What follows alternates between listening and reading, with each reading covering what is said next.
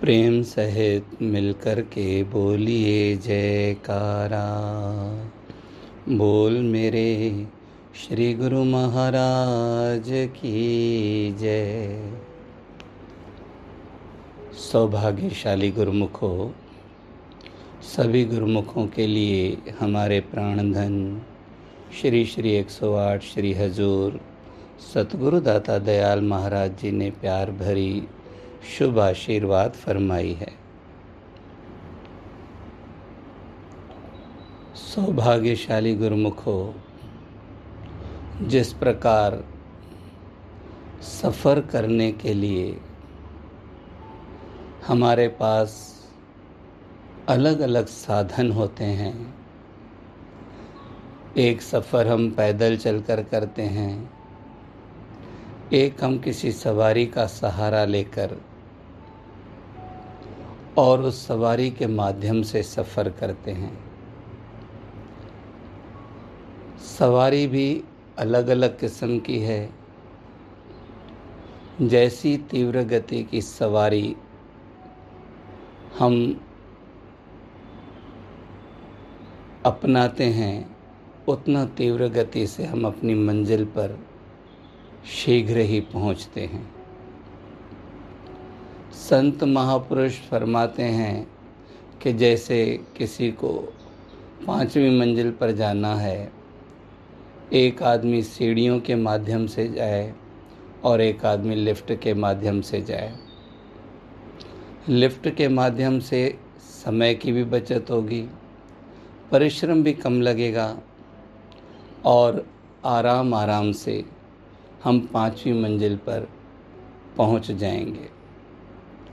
उसी प्रकार संसार में आम इंसान भी मेहनत कर रहा है और एक गुरुमुख भी सतगुरु का सहारा लेकर सतगुरु के वचनों को अपना मार्गदर्शन, उनके मार्गदर्शन पर चलकर उस राह पर आगे बढ़ता है तो दोनों का सफ़र बहुत ही अलग अलग कटता है।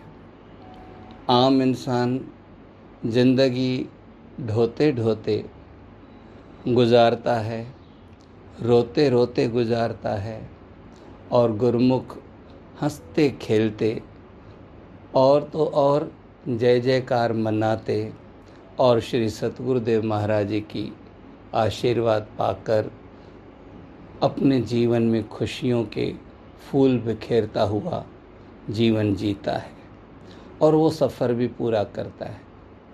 संत महापुरुष फरमाते हैं कि जब हमें सफ़र करना ही है तो क्यों न हम हँसते, खेलते और साथ ही साथ सतगुरु का सहारा लेकर, सतगुरु के नाम की कमाई का आधार लेकर हम चलें। गुरुमुखो, हम अपने मन से सब कुछ कर सकते हैं, लेकिन अगर सतगुरु की आशीर्वाद साथ हो, सतगुरु का आशीर्वाद का कर कमल हमारे मस्तक पर हो तो फिर हमारा सफ़र बहुत ही आसानी से कटता है और पूरा भी होता है।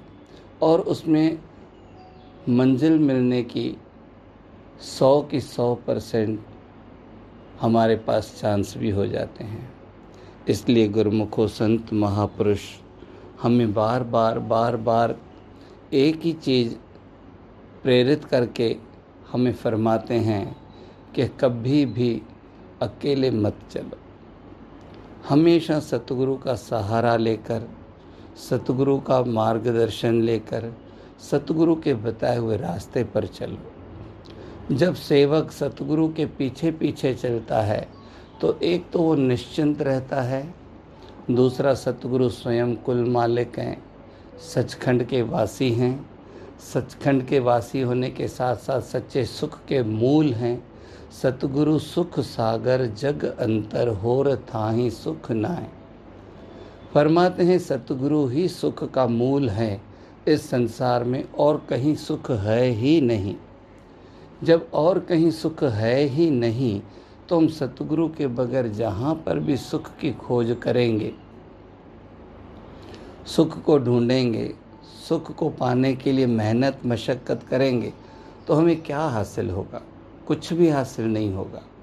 संत महापुरुष इसीलिए हमें बार बार बार बार एक ही वचन फरमाते हैं कि सतगुरु को सर्वस्व समझकर सतगुरु के पीछे पीछे स्वयं को लगा दो।